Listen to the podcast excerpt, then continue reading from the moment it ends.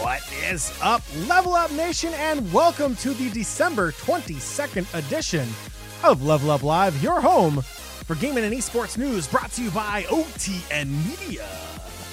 My name is Fiasco. You can call me John, and I am joined, as always, by the king of the courtside, the courtside king. Joey, what's up, buddy? You looked to the side there when you were introducing yourself, and I'm like, did he just forget his name live on air?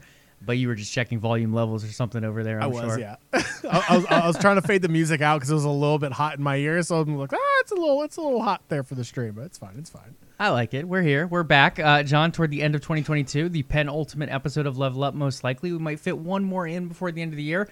Um, but it's been quite the ride this year. So many big games from Elden Ring to God of War Ragnarok. The Game Awards was great. We got to co stream that one once again. I feel like things are starting to slow down, minus the legal side of things. There's quite a bit happening with like the Activision Blizzard deal with Microsoft. Epic owing the FTC quite a bit of money at the end of the year, uh, really stuffing their stockings full of cash. But other than that, not really too many games left to come out in 2022. I mean, Joey, why can't they stuck our stuff our stockings full of cash? Like that's, I mean, is that too much to ask for? Like, they don't even have to pay me as much as they're paying the government. Just like two percent. It's, it's all I want. Is just it's just a measly two percent. It's just off the top there, just two percent. It's, it's not that much. I like it. I like it. We'll see if they fill your stocking this year, John. But I have a feeling it'll be some virtual coal coming from Epic, though they are giving away free games. So I mean, weigh it for what it's worth. Uh, today, I think the three free games are Fallout. It's like Fallout Tactics and two other Fallout games. I don't remember exactly which ones, um, but there are 15 days of free games coming from the Epic Game Store. So check that out, guys. Virtual coal, I love it. Nation, make sure you follow the show on Twitter and Facebook while Twitter's still around, at least. It's at Level Up Live. That is at LVLUP Live. And while you're on Twitter, uh, because who knows where Twitter's going to be in 2023? No, no one, no one freaky knows. It feels like. Follow Joey at Courtside King, myself at Fiasco. If you're here live with us on Twitch, first off, you found the spot to be live on Twitch. You can catch uh, those handles beneath, beneath the mugshots you're currently staring at on your handheld device, TV, computer, wherever you feel like tuning in on Twitch. They are there for you. If you listen to the podcast version of the show, they'll be in the show notes for you below. And Nation, as always, while Twitch is the spot to be for the live shows, you can catch all the fun shenanigans that may or may not get edited out for the podcast version. We do have the podcast version available. Check out the Level Up podcast available on your podcatcher of choice roughly 24 hours after the live stream ends. Extra credit earn a stocking stuffer from the king of the courtside himself. He will deliver it to your home. It's not creepy. Santa does it. Uh, sub to OTN using that spicy Twitch Prime sub or Amazon Twitch Super Sub spiciness, whatever they're going to be calling it. Use your Prime sub today on OTN Media. Joe, you teased it a little bit about what we're talking about. Is there anything else uh, that you want to touch on that we're talking about today before we head into the show? Uh, honestly, guys, it's a lighter episode. As we were saying, there's not too many games coming out at the end of the year. And with that being said, not as much news either. Uh, hitting some of the legal kind of businessy stuff up front. And then from there, talking a little bit about games. We have hardware sales numbers for 2022. We have High on Life, absolutely high on charts as well, dominating the industry right now. Sifu getting a new arena mode and some other fun stuff, as well as a teaser of Kojima's next project. Well, absolutely, Joey. Let's go ahead and uh, do what the opening level of High, uh, High on Life does, let's snort a line of drink of choice before we hop into uh, uh, today's episode. I got the reaction I wanted out of you. That's all I care about. That's why you should be watching on Twitch. That reaction Joey just did, priceless. It was absolutely fantastic. Joey, uh, what are you sniffing? I mean, drinking today for today's drink of choice? Honestly, nothing fun, John. just some water, really. Just some agua, uh, nice, clean, filtered agua. From that fancy uh, bougie water filter? Absolutely. I wouldn't expect anything uh, different. Joey, I'm probably going the complete opposite way from your bougie water filter. I'm Oh. going. I'm going Mountain Dew. Uh, so leave me alone. Unfiltered me. Unfiltered water. It was 98 cents at Sheetz when I filled my car up. So that's all I care about. All right, Joey, we have our beverages. Uh, we have our, our light topics for today, episode 297. Holy crap, 300 is right around the corner. Joe, let's get into gaming esports news. And of course, this segment is presented by Gamer Bytes, bite sized gaming esports news delivered weekly directly to your inbox. Sign up today. If you're here live on Twitch, the link is in chat there for you. Ha, boom, beat you to it, sir. It's all good. Uh, I can talk and type at the same time. Did you beat know? me to it? And mine, my name is technically first. Uh, no, my name definitely. OTN Media popped up before Courtside came. Okay, so we did it at happy. the same time. I'm gonna say it was a server delay. Joey, it's a competition. Mine came first. I'm literally gonna screenshot this to show you. After. I will stream it to the chat right now. I, it's not worth it. Joey, it's gaming and esports news. I'm kicking it over to you. Let's go. I'm saving my screenshot, and then we're going to talk about Epic and the. FTC. So, guys, again, we're going to kind of get over some of the business uh, side of things early on. A lot of court cases and such going on. One of the biggest ones out there is Epic. Uh, they've decided to take a bunch of people to court. They took Apple to court, and then the FTC said, "Hey, Epic, slow it down. We're taking you to court as well." They have now reached a multi-million dollar settlement. Uh, this one, if you guys remember, when there was a whole bunch of stuff with loot boxes going around, uh, I see you just posted that screenshot. Thank you, John. Um, uh, so loot boxes were a big thing. There was a lot of predatory action behind them, and that got brought up in a bunch of different court cases in many different governments. Well, Epic's Fortnite store was also uh, not necessarily straight up loot boxes, but it was kind of driving that mechanic of that FOMO behind it, uh, that fear of missing out. For those who don't know what FOMO is, uh, it kind of because the rotating shop happens so often, kids would go in there and be like, "Ooh, I want this item, and I have no idea when it's coming back." So they would go ahead and use their parents' credit card and buy it. There's been new practices put into place where there's like a, um, I don't know what you would call it, like a charge timer per se. Uh, so you have to hold the button down for longer to have a purchase go through now. The store lasts longer as well. So they've kind of cut back on some of that FOMO. But with that being said, Epic does owe FTC money for what was due in that time before these changes went through. So what's Epic paying? They're going to pay 245 million US dollars to the FTC to resolve concerns related to past designs of the Fortnite item shop and refund systems. Additionally, the FTC will use this to distribute to Epic customers at their discretion based on the different cases that will come across their desk. And then Epic will also pay 275 million US dollars to the FTC to resolve concerns related to children's privacy in Fortnite as well there's a bunch of different things alongside that as far as like how uh, children's data is used how access is available uh, when it comes to like voice channels when you're playing the actual battle royale mode of fortnite and so on and so forth so in the end we're looking about a 250 million dollar fine per se being paid from epic to the ftc uh, john i mean we, we thought Epic's case was a losing case going against Apple. Against the FTC, I mean, you can argue just the way some of the loot box stuff fell with EA that it was probably going to end up going this way. $500 million is a lot of money, though. With that being said, as much money as Fortnite does rake in on a monthly basis, this really is not a huge total to Epic's coffers. Uh, yeah, uh, I was going to point that out here. Uh, 500 million. So what's that? Three weeks worth of revenue for for Epic for Fortnite. Uh, just the amount of money that game brings in on valid purchases, of, of course, all, all valid at this point in time. Um, yeah, I mean, I get it. It, it makes sense. Fi- almost 500 million, over 500 million. Um, eh, at the end of the day, uh, Joey, I see, I see you responding to the screenshot with your with your altered, uh, doctored image of a screenshot. Ah, Uh, yes, because I'm such a Photoshop expert. Uh, it's all good. Uh, so, so just to fill everyone in, literally both of our screenshots have our handles above one another.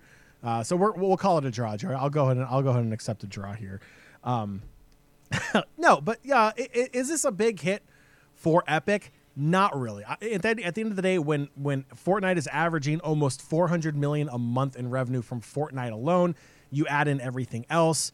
Uh, you add in uh, the fact that more and more games keep going to the Epic Store with their very favorable profit split between the store and the uh, developers. Uh, it's at, at the end of the day, is it going to hurt? It might hurt a little bit. It might slow things down just a little, little, little, little bit, but it's not going to hurt Epic. Fortnite is still an absolute behemoth. They're still going to pull in the money even after this.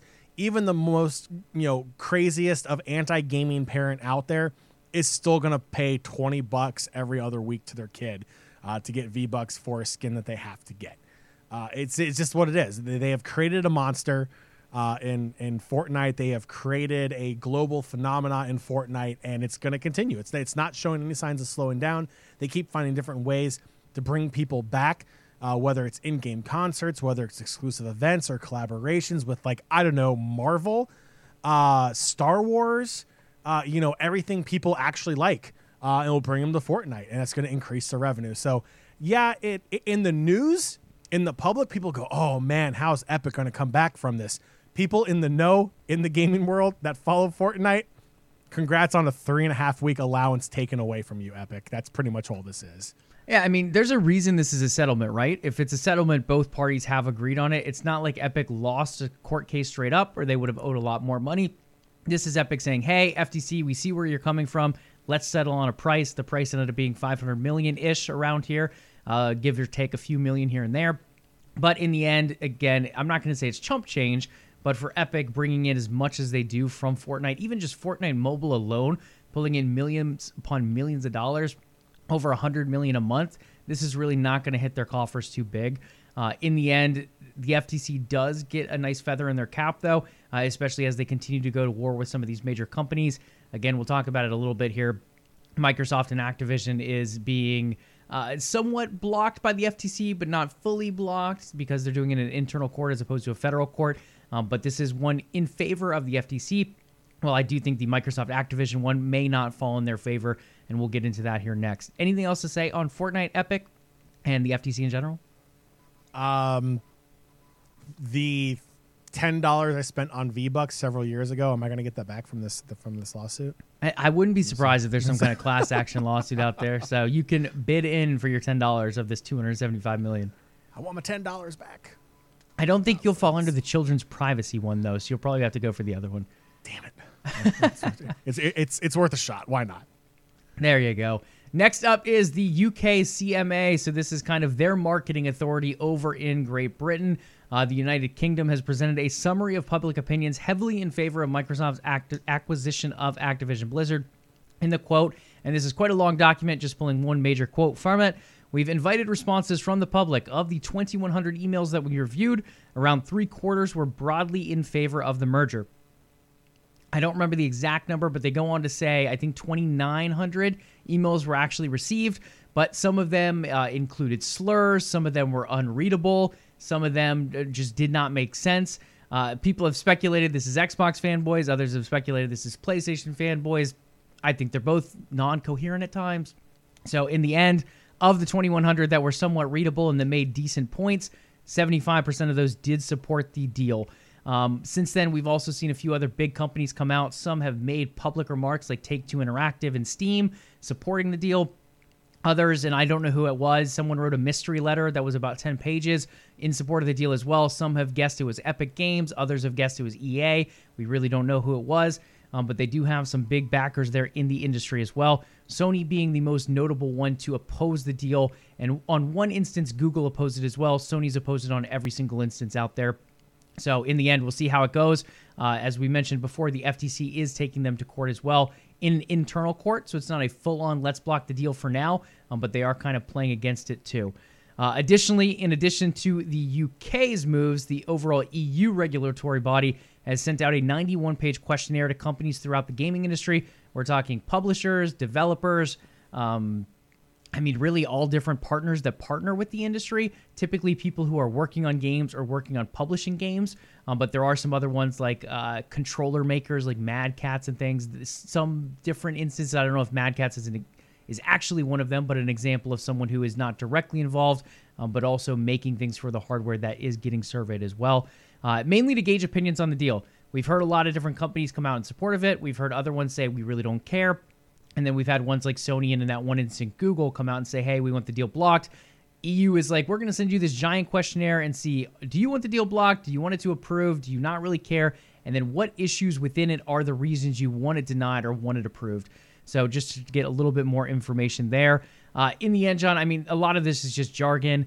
The UK and the EU and the FTC over here in North America are kind of doing their due diligence you and I have differing opinions here and there with these particular organizations on some of the ways that they have approached the uh, way they've stated the deal is unfair per se. Um, but overall, it seems like they are at least doing something to try to get public opinion involved as well.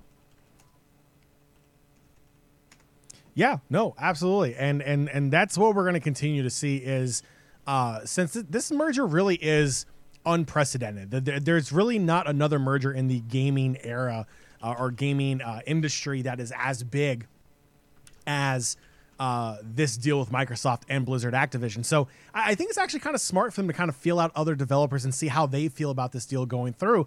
But at the end of the day, we've seen overwhelming support from some of the biggest names in gaming for this industry to go through.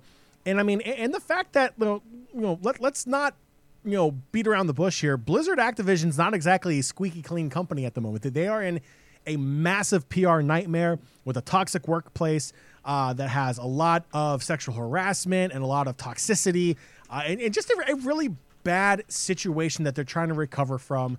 Um, and Microsoft is still willing to go through with this deal and, and kind of put them through the Microsoft car wash, if you will. Um, so I think it's super smart for them to uh, ask around. I, I, I, think I think it's a great way to kind of feel it out. I wonder if the U.S. government will kind of do that as well. Um, most likely not. Um, but at, at, the same time, it's just it feels like every day more information is coming out in regards to this merger, in regards to the FTC stepping in, in regards to Sony pulling whatever uh, you know pitiful excuse out of their you know what uh, to to actually to, to try to argue against this. Uh, it, it's very interesting. I, I, I like the move from from Europe, checking in with developers uh, and uh, distributors and public uh, pub, oh boy, I'm ready for a vacation. uh, publishers uh, for I love it uh, for uh, you know seeing their feel on this deal going forward. Uh, I think that's only going to strengthen Microsoft's case for this acquisition. I, I think it's going to come back super positive. Um, so uh, yeah, I, I should be kind of curious to see what the results of that 91 page questionnaire will be.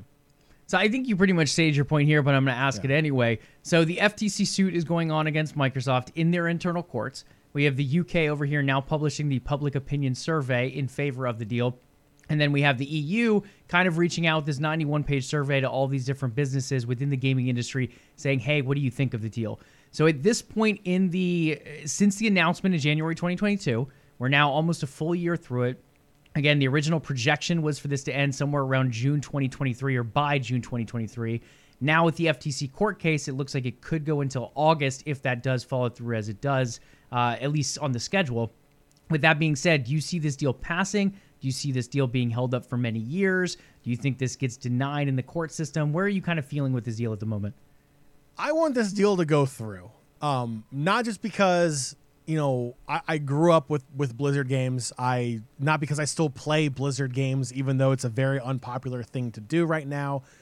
Uh, you know, I I want this deal to go through. I don't see a reason for this deal not to go through. It's not like it's creating a global monopoly on gaming. Does it take some of the biggest games in the world and put it under the Microsoft umbrella? Yes. But at the same time, it's not taking all the big games. We've already heard commitment from uh, Microsoft and what they're going to do with Call of Duty. It's gonna. It's not going to be a console exclusive. Uh, in fact, it's, what, what was the news? It was even going to uh, Nintendo, Nintendo Switch. Switch, yeah. Yeah. So, like, I'm sorry, Sony, if you're going to keep saying that, you know, oh, they're going to make Call of Duty exclusive, Nintendo Switch is not exclusive. Last time I checked, uh, Nintendo Switch is not under Microsoft. They're under Nintendo. Anyway, but you know, I, I think it should go through. Um, I think the only reason why the government's stepping in is obviously Sony is is a big player in the U.S. economy. Um, you know, Microsoft, you can make an argument is just as big, if not bigger, uh, based upon uh, their operating system in Windows and how the entire government uses it, and just how they have their their filthy little greedy paws and everything in the in the in, in the American government and and whatnot. I just I just don't understand. I'll be honest with everything going on in the United States as a country, uh, this deal should not be getting this much attention as it is from the federal government. I think it should go through the, the process of being, uh, you know, monitored and have their investigations done like all major mergers do. Um, but I, I think I, I, think the federal government's kind of going a, a little little crazy with this one, in, in my personal opinion. I like what the European Union is doing when it comes to this. They're taking a proactive approach. They're keeping an open mind. They're actually going out and polling other companies to see they're taking this. I, I, wish the American government was smart enough to do something like that and actually get a bigger picture of how this deal could potentially help boost the gaming industry going forward. Yeah, agreed. And I love that the public opinion is coming into play, even with some of those responses not necessarily coherent. Um, but in the end, it does look like they're doing, I, I want to say they're doing their due diligence at least. Some of the statements that have come out from these governing bodies have been questionable at best. But uh, these, I'm not going to say they're. I'm not going to use the boomer term per se, um, but It they're is. not as well versed when it comes to the video game industry, and that has shown in some of these statements. So I'm glad they are reaching out to people actually involved in the industry, from publishers to developers to people developing stuff for the hardware, to actually get the opinions of those this will affect the most. Next up, we have PS5 and Xbox Series sales analysis. Uh, this is always fun to do at the end of the year, especially around the times that we do see new consoles come out. These consoles have now been out for about two years, well, over two years at this point, because it was November of 2020. Uh, they've continued to ship out plenty of units, and we are far into the millions at this point.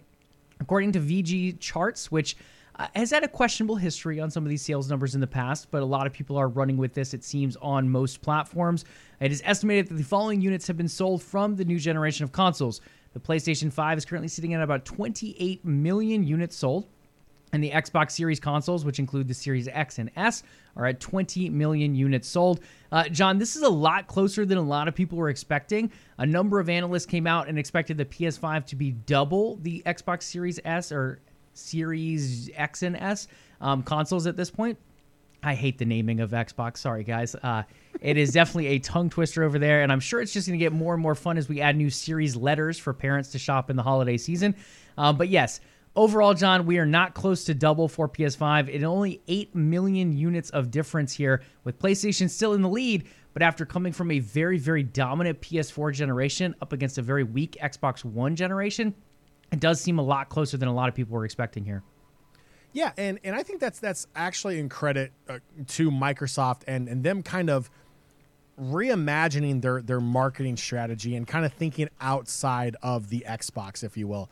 Um, it's they have attacked the Asian markets like crazy with this generation of Xbox, and it's paid off. We've seen record sales in Japan, uh, in Korea, in China when it comes to the Xbox. It has been absolutely phenomenal uh, with what they got, especially in comparison to the other console generations for Xbox, uh, which was solely mainly North America and Europe. That was really their their reach, and even then, you know, if you've been listening to Level Up for a while, you know I recently switched from uh, the PlayStation family to Xbox by getting an Xbox Series X.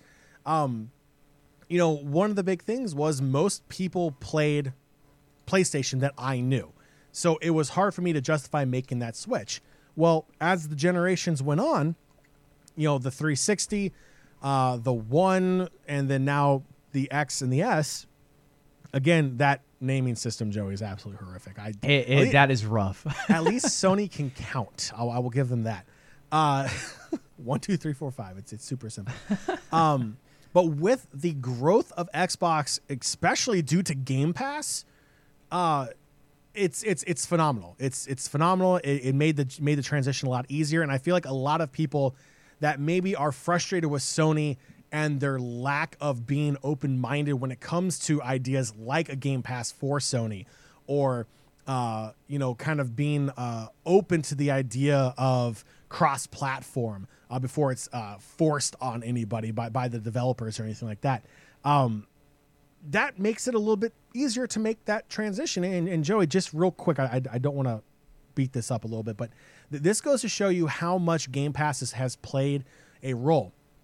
In my office today, uh, we were getting our printer fixed because my boss likes to beat the crap out of the printer, uh, and it broke. So we're getting it fixed, and the repair guy shows up, and uh, he made a comment about how our office was his last stop before he got to go home and he was excited because he just downloaded a new game. So I asked him, I said, Oh, well, what game is it? He goes, Oh, it's a game on Xbox. I go, Oh, what game on Xbox? He goes, Oh, well, you probably have never heard of, heard of it. And I was like, Try me. He goes, High on Life. And I go, Funny enough, I downloaded that on Game Pass the other day and I've been playing it also. He goes, You have Game Pass? like, and instantly like that, we started talking about all the different games we've played on Game Pass and how he also switched from Sony to Xbox because Game Pass made it a lot easier to make that switch, and all of his friends made that switch as well. So That goes to show you the marketing's working, and that marketing is getting buyers, not just repeat buyers, but new buyers, and that's the reason why we're seeing close numbers. Yeah, I mean, I think that's a really good point, right? Like, affordability is huge out there. And when it comes to that, the Game Pass just makes it so much more accessible to those who maybe cannot afford a new console and all these new games, especially with game price points going up as well. Microsoft and Nintendo are kind of the only holdouts at the $60 price point at this point, and Microsoft at least has already made a statement that they are moving to 70 here soon. I wouldn't be surprised if Nintendo does follow suit here.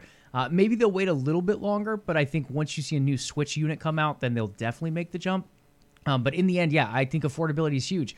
I think PlayStation is going to try to tackle some of that as well with the PS Plus kind of being revamped uh, with that combination of PS Plus and PS Now. With that being said, I think Game Pass offering day one for their new AAA party games. AAA first party games uh, is a big deal. I mean, that's going to save you $70 on Starfield, $70 on Redfall, uh, different games like that if you're interested in those. While with God of War, with the new Horizons, with any of those new games that are coming out on PlayStation, you will still have to pay that up front, at least for now, as they're not included in the subscription. I think eventually we'll see those go to subscriptions for PlayStation maybe six months after launch or something around there because they want to get those initial sales and then maybe put it out there to strengthen their service. I don't know exactly what that's going to look like. It'll probably be in a similar cadence to how we see them moving to PC more and more with game releases. Um, but in the end, it seems like subscription services are making it more affordable for a lot of people out there. And with that being said, Xbox having the best one at the moment at least on paper and based on affordability and titles and everything involved, uh, and now a possible family plan on the horizon as well, it does seem to help shipping consoles. And I think the Series S as well is also a big mover. The fact that it's considerably cheaper but still bringing so much power behind it as a unit. The biggest argument against it is probably storage. If you're someone that's into the resolution field, it doesn't hit full 4K resolution either. So there's different uh, takebacks here and there. But again, from the affordability standpoint, it can sell a lot of consoles. And as far as the portability standpoint, if you're traveling with a console, it's the easiest console to travel with as well. So I think those are definitely helping bridge that gap a little bit. Okay, next up, and you mentioned it, High on Life. Um, High on Life has kind of been the surprise game of late 2022. Uh, originally supposed to come out in October, it got bumped a couple months to early December to give it a little bit more time to get some polish on there. It did launch in a little bit of a rough condition. There was some stuttering going on, but since then they've dropped two big patches. All of that stuttering seems to be gone. And again, those two patches came out, I think, within launch week. So, really quick response from the team at Squanch over there. In the end, we have resulted in the biggest Game Pass release of 2022. Now, some are arguing, what does that really mean? Xbox hasn't put out many first party titles. Grounded became a full release. We saw Pentiment come out. That's a little niche as well. Um, but in the end, I don't think first party is the only thing holding it back because you did see some big games come to Game Pass. Persona 5, huge JRPG game came over. You can argue the JRPG audience is not as big. Sure. Guardians of the Galaxy, you can't ar- argue that Marvel is not a giant game. That was something got thrown into Game Pass this year. A Plague Tale Requiem was up there for Game of the Year on pretty much every award show out there. So there have been some big Game Pass releases for High on Life, an indie game, and a um, I don't even know how you describe it. It is a very cheeky indie game, uh, a very mature indie game. Uh, it has made its way to the top release of 2022. Very impressive. On top of that, John, the biggest third party launch in Game Pass history. So not only 2022, but all the way back to I don't remember when Game Pass launched, 2017, 2018, somewhere around there, I believe. Uh, and now the biggest single player game launch on Game Pass ever as well. John, these are big, big praises for High on Life, an indie game that just kind of dropped at the end of the year after the Game Awards voting is over, and it just seemed to take everything by storm. Yeah, I honestly think that if this game launched in October like it was supposed to, and it was like it is now in October, uh, this game is easily nominated for a ton of awards, maybe even Game of the Year, especially with the numbers we're currently seeing. It's absolutely insane. This game, uh, while it was on my list to eventually download, uh, quickly made its way to the top of my list to download compliments of the Courtside King, because um, I believe his terminology was, "Oh my God, this game is right up your alley.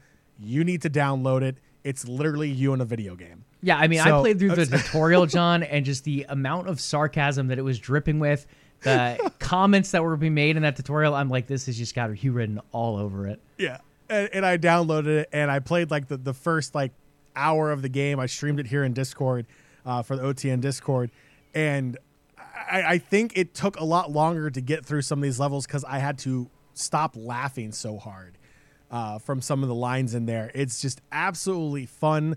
Uh, it's it, probably the best written game uh, in a long time when it comes to just like the one liners and the humor and everything else that's going on in there. Uh, the clips all over social media for this game are absolutely hysterical. Like maybe you you pressed a button too soon, you didn't get to hear all of the voice line. Uh, you know, pausing the game uh, is is an absolute bloodbath when you come back. Your gun absolutely just demolishes you for pausing the game, questioning what good that that does for you in game by pausing the game. I think it's great. And if you love Rick and Morty, this is right up your alley. Uh, it's it's it's literally Rick and Morty in a video game uh, with all the sarcastic one-liners and just the randomness. Uh, I, I love it. I, I absolutely love it. I, I, can't say anything bad about this game. Uh, everything, uh, even the edgiest of edgy jokes in it, has me rolling on the floor. Uh, it, this game is just there's nothing else like this game out there. It's very unique, and I feel like we're at a time where so many games take themselves so seriously. Too seriously. I mean, everything like from God of War to Elden Ring to Horizon to, I mean, just even the shooters, Call of Duty, Battlefield, everything is very hyper realistic or hyper serious. So I love the fact that this one just kind of takes that completely on its heels, makes it a completely joke of a game. I mean, throughout this game, John, they're just making puns and jokes about everything. They criticized video game media on there throughout the game. They joked about how the team needed to take more time polishing certain areas throughout the game. Uh, even just some of the achievement names are absolutely goofy. I just I feel like the team really embraced it and really delivered even from an indie game perspective kind of a triple A game here. The graphics are phenomenal, the writing as you said is top notch, the humor and jokes while uh, it's a bit of a um, acquired taste for some. It's definitely there. It's definitely unique. It's definitely mature. Um, but it is a very interesting approach to things. And one of the arguments is, oh, okay, it's doing well on Game Pass. Game Pass is Game Pass. It's just an Xbox hype. Uh, well, Steam begs to differ. This thing pulled out a 60 score out of 100 on Metacritic. A lot of people are like, ah, oh, this is doing terrible. Well, it's currently rated very positive on Steam with 3K reviews, and it's sitting in the top three on the Steam sales charts. The only thing ahead of it for most of its time since launching on Steam has been the Steam Deck itself, which is constantly sold out. Uh, so selling extremely well on Xbox. Obviously, the play chart is popping off with it selling well and doing well on Game Pass. And then you have the Steam side for PC gamers absolutely loving it as well. So it is a game that has, again, taken everyone by storm here at the end of the year probably one of the strongest finishes to a video game year that I remember. Uh, you can argue Cyberpunk had a similar effect, but after all the refunds came into play, I don't know if you can argue that as much in that year. um, so in the end, High on Life really doing numbers at the end of 2022. And shout out to High on Life not requiring a 36 gig patch a couple months down the road after the game release uh, for the game to actually work properly. Uh, so so kudos to them fixing uh, their bugs within the first launch week. That that's that's pretty epic. That is pretty darn epic. So yeah, again, uh, if you are of age of the mature label, go ahead and check that one out. It is definitely a unique one for sure. it's so good. Next up, we can play this trailer, John, as we talk about it here on Twitch. Sifu is getting a new arena mode plus a release on Xbox and Steam next year. Currently available on PlayStation as well as the Epic Game Store for PC players. While it didn't head home with an award at the Game Awards, Sifu was nominated for three. It was nominated for the best fighting game, the best action game, and the best indie game of 2022 at the Game Awards 2022 earlier this month. Again, unfortunately, did not win any of those, but a runner up for three categories means you're probably a pretty darn good game. Uh, this one looks like a lot of fun. I'm excited for Xbox players and PC players who do not venture to the Epic Store but prefer to stay on Steam to now get a chance to play it. On top of that, I love that they continue to add more modes in, and the arenas mode should be a nice touch to the game itself. Yeah, it looks great. Uh, a lot of people who've played Sifu absolutely love it. I, I love the addition to uh, the game with Arena. It, it's going to continue to grow the title and get more and more people to play it. It's it's it's really fun. Absolutely. So while that combat is going on here on stream, we're going to make ourselves down to the last couple topics. Again, a bit of a shorter show today, uh, but I'm sure John is going to carry us hard in this last one that comes after our penultimate topic. In a recent interview with IGN, Kojima stated that his new project with Microsoft required infrastructure that was never needed before. For those who don't know Kojima, uh, he is famous for doing crazy things in video games, taking very unique ideas and pushing them to the limit. It seems like that will be no different with his new project. He went on and said that he discussed it with a lot of different big companies and publishers, but the only one receptive to the pitch at all was Microsoft. The rest of them thought he was, in his words, mad, or as many of us know, crazy. Um, again, he's known for this. He's known for these absolutely outlandish ideas. For those who saw Death Stranding's announcement trailer, there was a guy on the meat beach. There was like a bleeding of oil going on. There was this crazy invisible baby being carried. I mean, the dude is a creative genius, but also very far out there when it comes to the game ideas that he presents. Uh, so I understand where these companies are coming from. If I'm someone that's saying you need this new tech developed, to take a risk on this game that absolutely no one may even like because it's so out there and so different. Um, but it is a risk worth taking. And for someone like Microsoft, who is trying to find more footing in the industry, who is trying to compete against these big Japanese publishers of Nintendo and Sony and console makers and everything else that they do very well, what's the best way in? Making deals with the Japanese audience is a good way to start getting more footing in Japan, as well as to bring possibly more people in the Western world who enjoy Eastern games into the mix. And if you're going to do it with anyone, partnering with Kojima is probably the biggest deal out there as one of the most famous developers and creators in Japan. Uh, I think this is rumored to be a horror game titled Overdose. I am not a big horror game fan, but I am a big fan of Kojima's work. So I'm very curious to see what this ends up being, especially with it being such a new medium as Kojima describes it. Yeah, and, and honestly, let's be real here.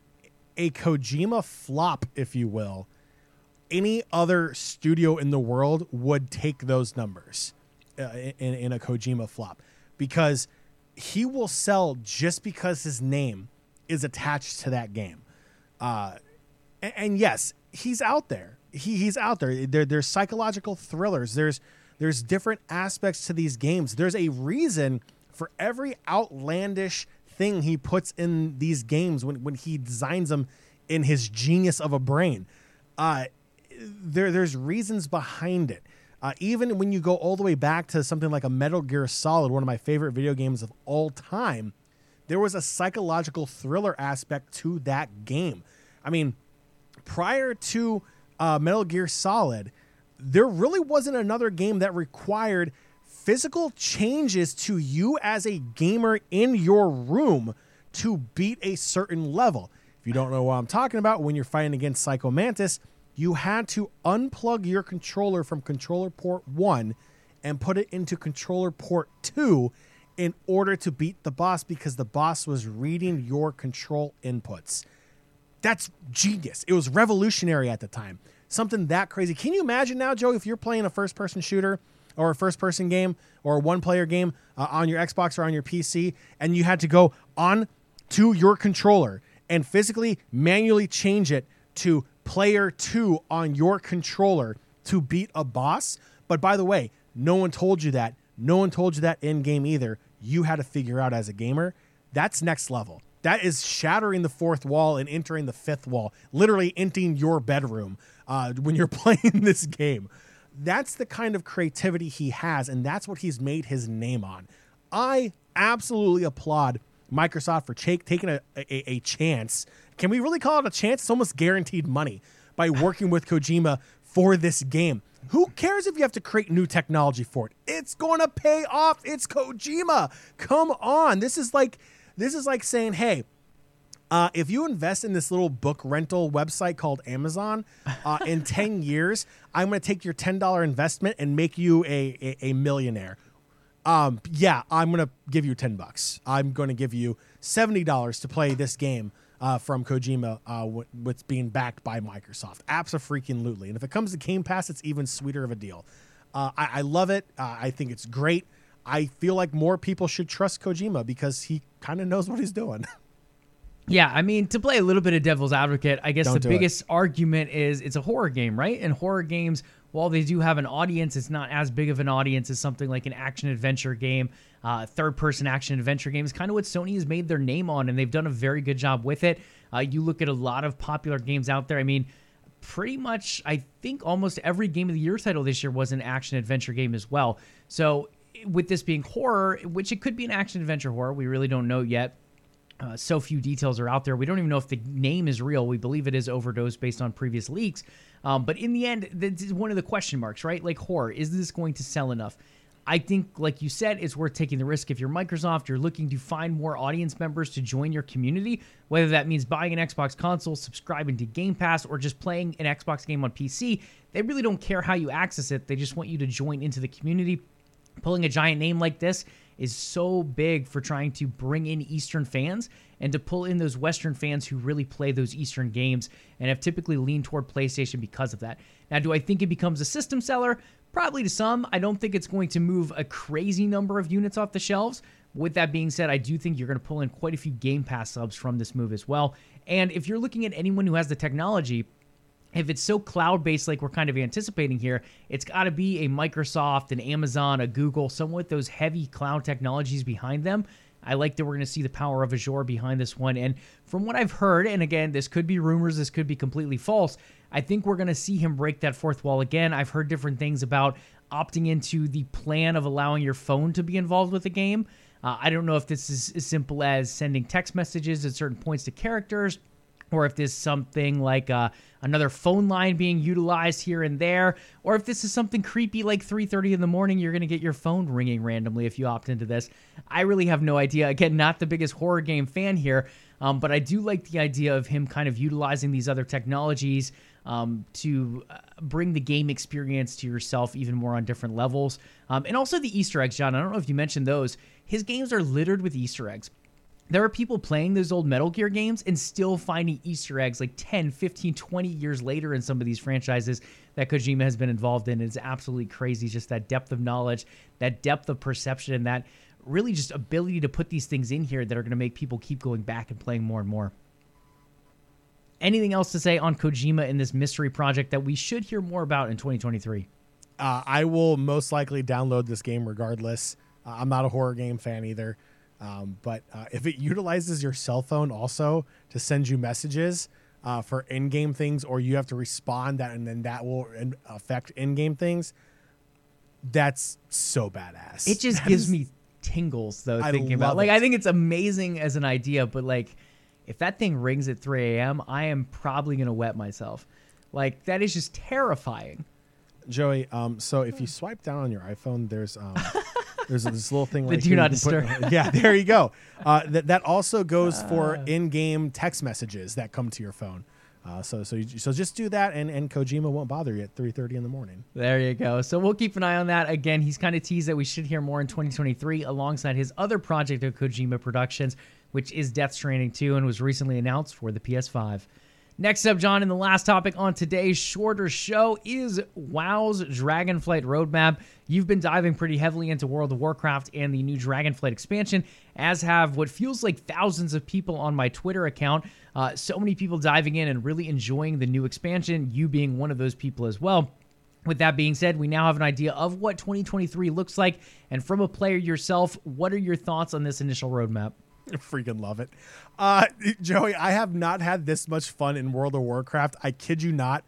Uh, since the uh, end of Legion, and as an as a start of an expansion since Wrath of the Lich King, uh, Dragonflight has really kind of shocked me. It's literally proof that Blizzard is actually starting to listen to their gamers, to the people that pay that monthly subscription to pay to play this game, to that paid for this expansion. Uh, Joey, graphic design is something that Blizzard is is phenomenal at. The the, the world design, um, I don't, I don't feel like I need to hit on that too much. It, it, it's beautiful. It's gorgeous. The mechanics they added into Dragonflight is completely outside the box. Dragon riding. They literally give you flying up front in this game, in, in, in this expansion. That's something that used to be locked behind Pathfinders that wouldn't unlock until like the third major patch of an expansion. So you were stuck on the ground riding around, taking you 30 minutes to cross these massive zones.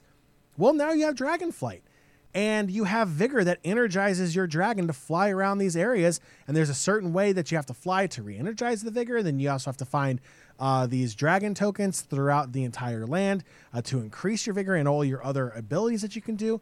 It is so smart. And Joey, it's fun. They have dragon racing. It's incredibly fun. The story, no one knows what the story's going to be. It's not predictable at all. Uh, the first raid just came out, and the big baddie, that that big you know flying T Rex slash penguin dinosaur uh, dragon is already dead. Uh, so no one knows where it goes from here. Obviously, there's some conflict within the Black Dragon flight, but no one really knows what's next, and that's exciting. It's not predictable.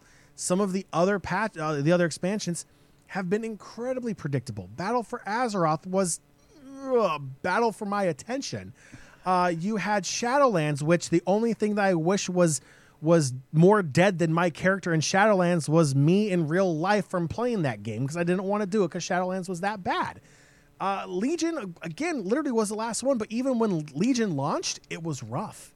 A lot of people were not happy with the way Legion launched, and then it slowly rolled out. And it was really that end patch for Legion that really made that expansion worthwhile. Dragonflight hit the ground running. It's proof that Blizzard's listening, and this roadmap is even more proof of that because you have things like gray and white, gray and white transmogs coming to the game. Joey, gray and white uh, armor and uh, just cosmetics are very simple, like basic starter kind of gear that aren't supposed to play a role. But if you've noticed, a lot of the gear as you gear up gets incredibly fancy and super detailed. But some of these players, especially on role playing servers, kind of want that more simplistic look. And that's where these gray and white transmogs come in.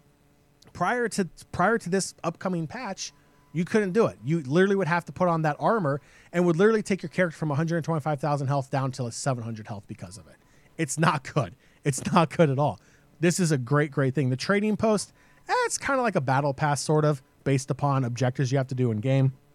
That's really cool. But now we can already see uh, we have uh, Return to the Forbidden Reach. We have uh, new uh, zones coming out in season two with patch 10.1 and patch 10.2 uh, that'll be coming out in the years uh, going forward. You have more world events, more content, more system updates, more um, uh, w- w- what's the word I'm looking for? Profession updates.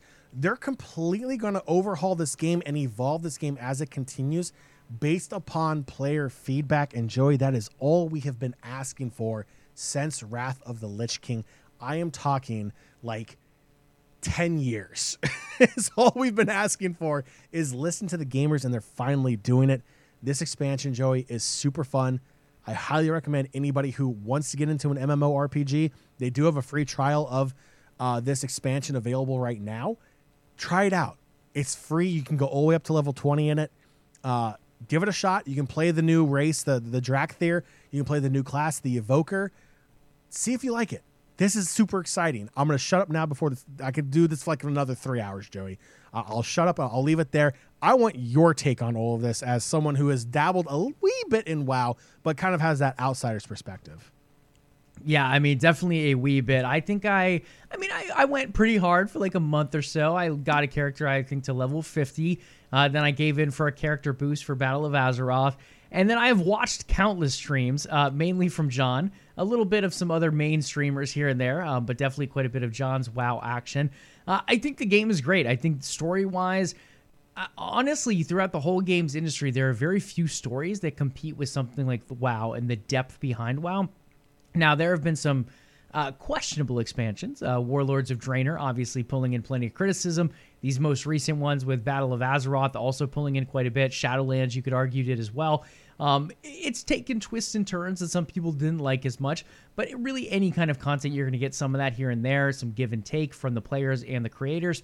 Uh, in the end, I think what you hit on is the biggest point. They're listening to the fans, they're listening to the players, they're giving players what they want. And what's the best way to keep a player playing a game? Give them what they want. Give them an intriguing story. Give them the mechanics they want. Uh, give them the UI refresh that they need. And we've seen a lot of this come through that now you're not really having to load up 300 different Twitch add-on things on the Twitch desktop client to get the game to play the way it should. Um, there are still some that are very helpful out there, but Blizzard doing a good job kind of revamping the UI with this expansion, uh, adding in fun flight mechanics. I've watched you do so many dragon races at this point too, So just fun. off to my side monitor while I'm doing other things. It's just so fun to watch it go on. And I love it. I think the courses are unique. I think it's a great way to explore the environment, a good way to make characters um, really get to know the level and the new zones that have opened up with Dragonflight. So I think overall the battle, uh, not battle pass, the um, what do we call this thing? The roadmap. That's what I'm looking for. Uh, the roadmap looks clear. It's got stuff for pretty much everyone that's playing, from cosmetic stuff to new content like raids and dungeons. Obviously, the higher level players that are jumping in, or higher level guilds, I guess, rather, the Mythic Plus stuff, that's also on here as well. So, kind of hitting all different layers of players. Uh, with that being said, John, so we have very little about the story that we know so far from what you've told me and from what I've experienced through you. What are your thoughts story wise that you'd like to see moving forward? Is there a certain area you want to see explored more? Is there a certain storyline you're waiting to kind of see the climax of? Where are you story wise? Ah, womp womp womp. Let me know when I am Okay, you're back now. I, I didn't know what the question was, so I didn't want to start talking. No problem. Um, just mainly asking as far as the story goes. So we have so many questions left with the story, right? What are your thoughts, or what do you want to see resolved next as far as the story? What is that pivotal moment or that climax of sort that you're kind of waiting for an answer on? I have no idea. And, and and that that's the exciting thing. I have no idea where this is going to go. I mean, some of the things that we know of, the Bronze Dragonflight uh, is predicting something terrible to happen. Uh, they're playing with the fabric of time, um, and, and and there's a story there. There's a story with the Black Dragonflight between uh, Sabellian and uh, uh, uh, Wrathion. Uh, who's going to control the Black Dragonflight? And I'm probably slaughtering one of their names. It's fine. It's whatever. um, but you know there's there's that struggle going on there's uh, the aspects returning back to the dragon isles after being gone for thousands of years they're trying to reestablish their homeland and and they're trying to like rediscover what was left behind by their ancestors and and what's going on in the world of azeroth right now. Uh, and and this is like a, a three to five year time jump from the end of shadowlands so there's still a lot to unpack. And there's really not a lot of information out there so no one really knows what's going to happen next? I will i do believe that the black dragonflight storyline is going to play a major major role in what's going to happen next. Uh especially with the the seat of the aspects because you can go to the new capital city if you will in dragonflight and you can see all of the leaders of the dragon aspects up there except for the black dragonflight because they don't really have a leader. Uh, so when that gets established it'll be interesting to see if whoever wins that influences the rest of the aspects and takes them in a different direction uh, there's so many different things that could possibly happen but the story from what we have so far is so intriguing, but it hasn't really pointed us in one particular direction. Like every other expansion has, there's a linear path. This is very open. This is feels like a traditional MMO where you as the player get to explore and journey on your own terms. You get to create your own journey. Yes, there's a linear story, but along that story, there's so many other things going on that you can go off on a tangent on, and it doesn't harm you. Uh, it's it's super exciting. Um, yeah. Long story short, Drew, I don't know where it's going to go, and I'm excited because I don't. I love it. And I think that's one of the best parts, right? Like you've had so many moments where players have found out the story early or have found out uh, that the story is going to go in an opposite direction of what they wanted to go in. So I like the fact that there is a little bit more mystery there. There's a little bit more room for discovery for the players to continue to play through this expansion. Uh, and at least to my knowledge, not much of it has leaked either story wise. I don't feel like I've seen really anything going around of what to expect. So I think keeping that mystery there, the developers have done a good job. The media personnel who've had access to that maybe early on have done a pretty good job. And yes, I see you with your finger pointed there. What? Sorry, yeah, I was just, I, it's just, I, I, I do that when I have something that pops in my mind. Uh, the other thing too is the PTR isn't giving anything away either. There's, n- there's no major spoiler that's coming out there. The data mining that's coming out there isn't spoiling too much, if anything at all. Um, right now, the biggest spoilers are coming out are like the hidden mounts that maybe you shouldn't have been able to discover as of yet. But guess what? They're in game. You're able to get them in game. So they're there to get. Uh, there is one mount, Joey, that I do kind of want to get. Uh, it is one of those good old otter boys. His name is Otto. Uh, and there was a video that was recently released uh, about how to get him. So I may or may not be doing that after the show tonight. Ah, Otto the Otter joining the inventory of mounts for you out here. Yes, sir. Love it. Uh, other than that, John, I think that pretty much covers the news of this week. We could be waiting on a potential Game Pass announcement. Uh, there was rumors that Microsoft was going to file their response to the FTC's recent complaints. I don't really know what we're looking for on that front because nothing was posted today, to my knowledge, unless it posted while we're doing the show here. Um, but we'll keep an eye out for those for you guys, as well as the holiday sales. We need to shout out. There is over, I think, 2,000 games currently on sale. You have the Xbox holiday sale, you have the PlayStation holiday sale. Nintendo Switch has something that we can kind of call it a sale. There's slight discounts over there as well on the Nintendo eShop. On top of that, all of your other providers from Best Buy to Target to all the other stores out there that supply games also have sales. And yes, the Steam Winter Sale just kicked off today as well.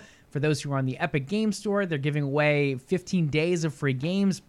Today's games were three Fallout games, uh, there was Balloons Tower Defense was in there before. I think there's a Wolfenstein game yesterday. So lots of free games coming out from Epic as well, in addition to all of these big sales and discounts on whatever platform you're currently playing on. Unless it's Google Stadia. In that case, the only discount you're getting is that you're getting a refund from Google Stadia because it is no longer operational. Uh, with that being said, I think there was a lot to look back on and that's positive for 2022 from great games like Elden Ring, God of War, some fun indies like Tinykin came out, Immortality, uh, really pushing the boundaries as far as art based games go. Uh, some really, really cool stuff in there. And then when we look forward to 2023, I mean, you already have Game of the Year contenders. You have Starfield out there from the Xbox Bethesda side. You have Zelda Tears of the Kingdom, I think is what it's called for the Nintendo side. Uh, you have Spider Man 2 set to launch in fall 2023 for the PlayStation side. Uh, so many big AAA games coming out Dead Space, the remake. You have Jedi Survivor. Um, from EA and Disney as far as Star Wars games, Hogwarts Legacy for those into Harry Potter. Uh, really, all different genres and blends of games for 2023 so much fun ahead of us. Uh, start working on those Microsoft rewards points and Sony rewards points and Nintendo rewards points uh, because it is going to be a pricey 2023, especially the way the economy is going and the way the games industry just continues to pump out content. Yeah, did you see uh, Hogwarts Legacy got Weston McKennie from the U.S. men's national team to uh, do a oh, commercial no, for, I the didn't. game? Oh yeah, That's he's fun. over. He's talking. So they they gave him early access to the game, uh, and he is geeking out over the game, and that's just awesome. You, you gotta love that crossover. It's it's so cool. Absolutely wonderful. With that, John, take us into that wonderful closing. How about if the Bluetooth actually connected? That'd be nice. Hey. because otherwise we just get the, the randomness that comes from my phone. Hang on one second. Yeah, you, you got you gotta love technology and how like it like almost never works, especially when you need it to. um, let's see here. There it is, magic. It's magic, Level Up Nation. I, I it's just takes a little, you know, everything in IT. Turn it off, turn it back on again. Nation, that's gonna do it for this edition of Level Up Live. But before you go, Make sure you follow the show on Twitch to catch the next episode of Level Up Live. If you listen to the show on our podcast feed, leave us a review. The Level Up podcast is available on Spotify, Stitcher, iTunes, and Google Play, and pretty much any other podcatcher that you choose to use. Just look us up. We would love to hear from you. In fact, we love to hear from our community so much. There are multiple ways for you to reach out to us. Joey, what are those ways? Absolutely, guys. Head over to Twitter and find us at Level Up Live. That is LVLUP Live. In addition to that, you can follow the umbrella company OTN Media as well on Twitter and Facebook at OTN Media and on Instagram at OTN underscore media. Last but not least, I know most of you listen to the podcast version of the show, 99% plus of you, but come hang out on Twitch every once in a while. Twitch.tv forward slash OTN Media. We typically record live Thursdays at 8 p.m. Eastern Time.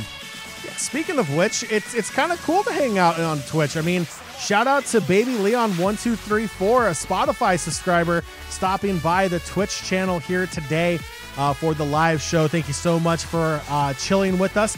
Come hang out with Baby Leon as well. It's fun. It's a lot of fun, and you can see when when Joey has his amazing reactions to my my horrible horrible jokes about High on Life. Make sure you tune in next Thursday, the 29th, for our final show of 2022 as we continue to cover the latest and greatest in gaming and esports news. do your ears and eyes a favor. Hit that sub and follow button to know when the next episode of Level Up Live is ready for your entertainment pleasures. We will catch you all next week. Enjoy your weekend if you celebrate Christmas. Happy Christmas, happy holidays. Thank you for tuning in. Be nice to your fellow gamers online. Be nice to the newbies that come to your online game as well. There's going to be a lot of new players out there this weekend as well. And Joey, as always, Level up.